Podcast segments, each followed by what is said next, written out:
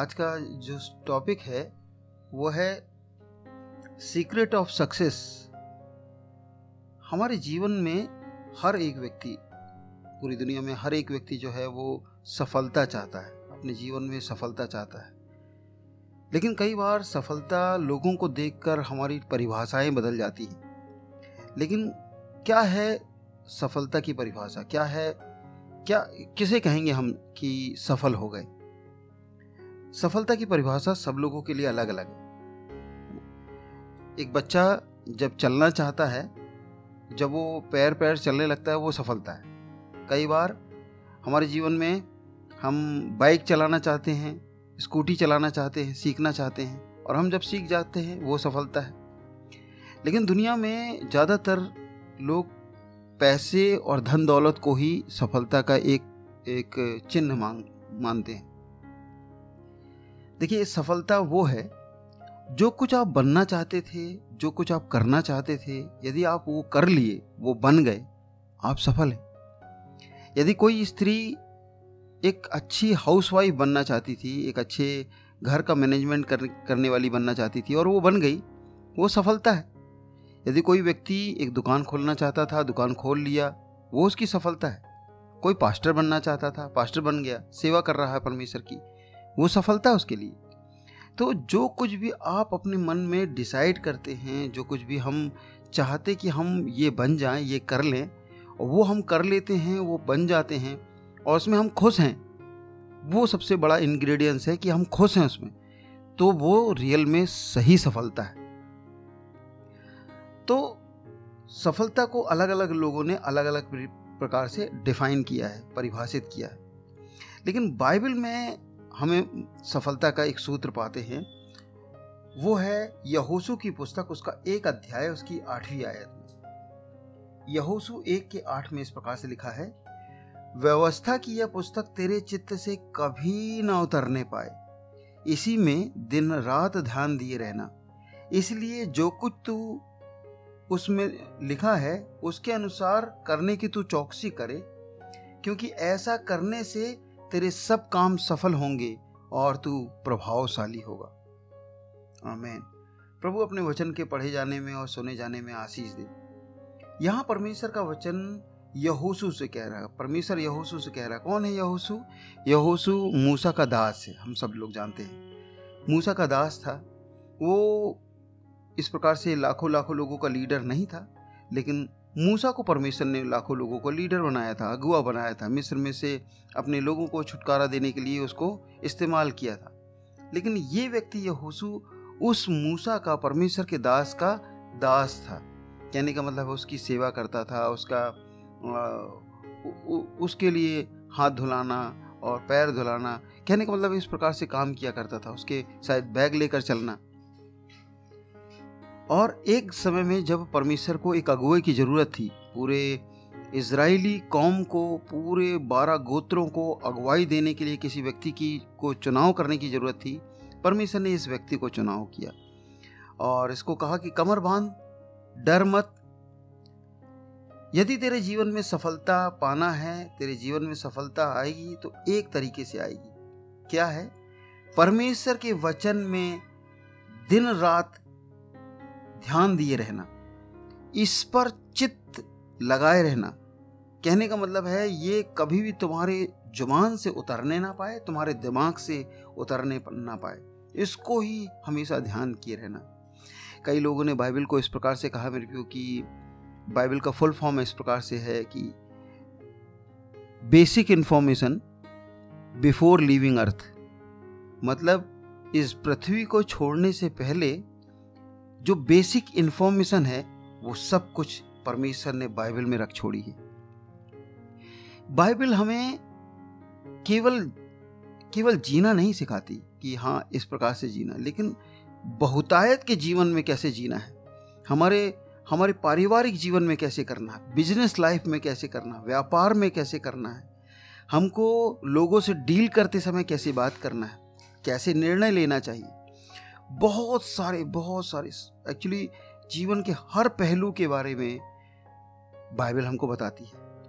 इसीलिए परमेश्वर का, परमेश्वर ने अपने अपने दास या अपने उस नए अगुए को इस प्रकार से समझा रहा है कि ये पुस्तक पर अपना चित्त लगाए रहना, ये तुम्हारे दिमाग से कभी उतरने ना पाए। जब तुम इस पर इस पर दिन रात ध्यान दिए रहोगे इस पर मन लगाए रहोगे, ये तुमको जीवन के हर पहलू के बारे में तुमको सिखाना शुरू कर देगी। जब तुम जीवन के हर पहलू के बारे में सीखना शुरू कर दोगे तो सही निर्णय ले पाओगे। और जब सही निर्णय लोगे तो तुम्हारे जीवन में सफलता ज़रूर मिलेगी। हम देखते हैं आगे जाके क्या हुआ। यही हुआ। एक बहुत बड़ा शहर था, यरीहो, और वहाँ पे एक बहुत बड़ी दीवार थी। वहाँ के लोग जो थे, मानने वाले लोग नहीं थे, हटीले लोग थे। और बहुत बुरे बुरे काम भी वहाँ पर हो रहे थे। परमेश वो दीवार जो था, वो टूटना बहुत ज़रूरी था। उनको कनान देश में प्रवेश करने के लिए पहला शहर इस यरीहो को पार करना बहुत ज़रूरी था। बाइबल कहती है कि सात बार चक्कर काटे। उनको समझ में नहीं आ रहा था क्या करें। लेकिन जब परमेश्वर के वचन को उन्होंने ध्यान से सुना, समझा और समझ में आया उनको कि प्रभु प्रभु को वचन हमसे ये कहता है कि हमें पवित्र बनना है। उन्होंने अपने आप को पवित्र किया। फिर परमेश्वर के वचन ने उन्हें बताया कि उनको याजकों को पहले स्थान देना है। उन्होंने याजकों को पहले स्थान दिया। फिर उसके बाद उन्होंने बताया कि किसके लेवी लोग होना चाहिए, फिर कौन लोग होना चाहिए। इस प्रकार से उन्होंने पूरे इसराइली लोगों को इस रीति से बांट के, एक के पीछे, एक के पीछे इस प्रकार से लगाया। और जब सात दिन चक्कर काटे और भाई बताती है कि जय जयकार किए और पूरी की पूरी दीवार ढह गई। एक बहुत बड़ी सफलता कब उनके पास आई जब उन्होंने परमेश्वर के वचनों का पालन किया? प्रियो, बाइबल हमें बताती है कि आज्ञा पालन ही रियल में हमारे जीवन में सफलता लाती है। लेकिन आज्ञा पालन कब होगा? जब हम आज्ञा को जानेंगे। हम आज्ञा को जानेंगे कब? जब हम बाइबल को पढ़ेंगे। हम परमेश्वर के वचन को जब पढ़ते हैं, निसंदेह सफलता हमारे जीवन में आती है। उसको कई कई बार हम जैसा संसार देखता वैसा नहीं होगा। अचानक से एक क्षण में नहीं होगा। और हो सकता कई बार एक क्षण में भी हो। लेकिन हम एक लंबे समय तक जब परमेश्वर के साथ चलते हैं और पलट कर देखते हैं, तब हम कहते हैं कि परमेश्वर ने हमें सफल किया। परमेश्वर ने हमारे बच्चों को सफल किया। परमेश्वर ने हमारे परिवार में सारे वो कठिनाई, मुसीबत, वो तंगी हालत से परमेश्वर ने किस प्रकार से निकाल कर लेकर आया? क्यों? क्योंकि हम परमेश्वर के वचन को प्रथम स्थान दिए। तो हम सीख रहे थे परमेश्वर के वचन से।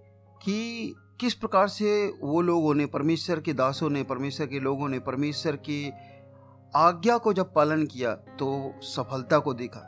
परमेश्वर ना केवल तुम्हें सफलता देता है, लिखा है कि तुम प्रभावशाली भी होगे। बहुत सारे ऐसे लोग हैं, मेरे जिनके पास पैसा बहुत है, धन दौलत बहुत है, लेकिन उनका कोई भी प्रभाव कुछ नहीं है। ना उनके बच्चे उनका आज्ञा मानते हैं ना उनके परिवार के लोग आज्ञा मानते हैं उनकी बातों को सुनते हैं, न ही समाज के लोग उनकी बातों को सुनते। पैसा ही बस है उनके पास। बिल्डिंग ही है उनके पास। ज़मीन जायदाद ही उनके पास है। लेकिन बाकी और कुछ नहीं है।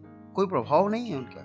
जिस प्रकार से हम नए नियम में देखते हैं जक्कई जक्कई के पास बहुत लाखों लाखों पैसा था। रुपए था। लेकिन क्या उसके, क्या समाज में उसकी कोई इज़्ज़त थी? क्या लोग उसकी बात मानते थे? शायद उसके बच्चे भी उसकी बात नहीं मानते होंगे। पैसा ही सब कुछ नहीं है, ऐसा हम लोग कई बार सुनते हैं मेरे को है ना?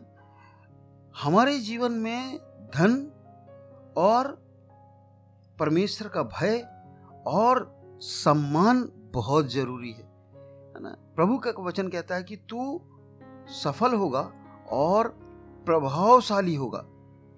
तो परमेश्वर हमें प्रभावशाली भी बनाएगा। आप बाइबल में से बहुत सारे उदाहरण देख सकते हैं। एक समय में हो सकता उनके पास पैसा नहीं था, लेकिन परमेश्वर ने उनको जब सफल किया, ना केवल उनके, उनका नाम बढ़ा, उनके पास पैसा आया, उनकी शोहरत, उनकी प्रसिद्धि पूरी दुनिया में फैल गई। आप देखिए एस्तर के बारे में। एक एस्तर एक ऐसी स्त्री थी, जो बहुत गरीब थी, माँ बाप मर चुके थे, अनाथ थी वो।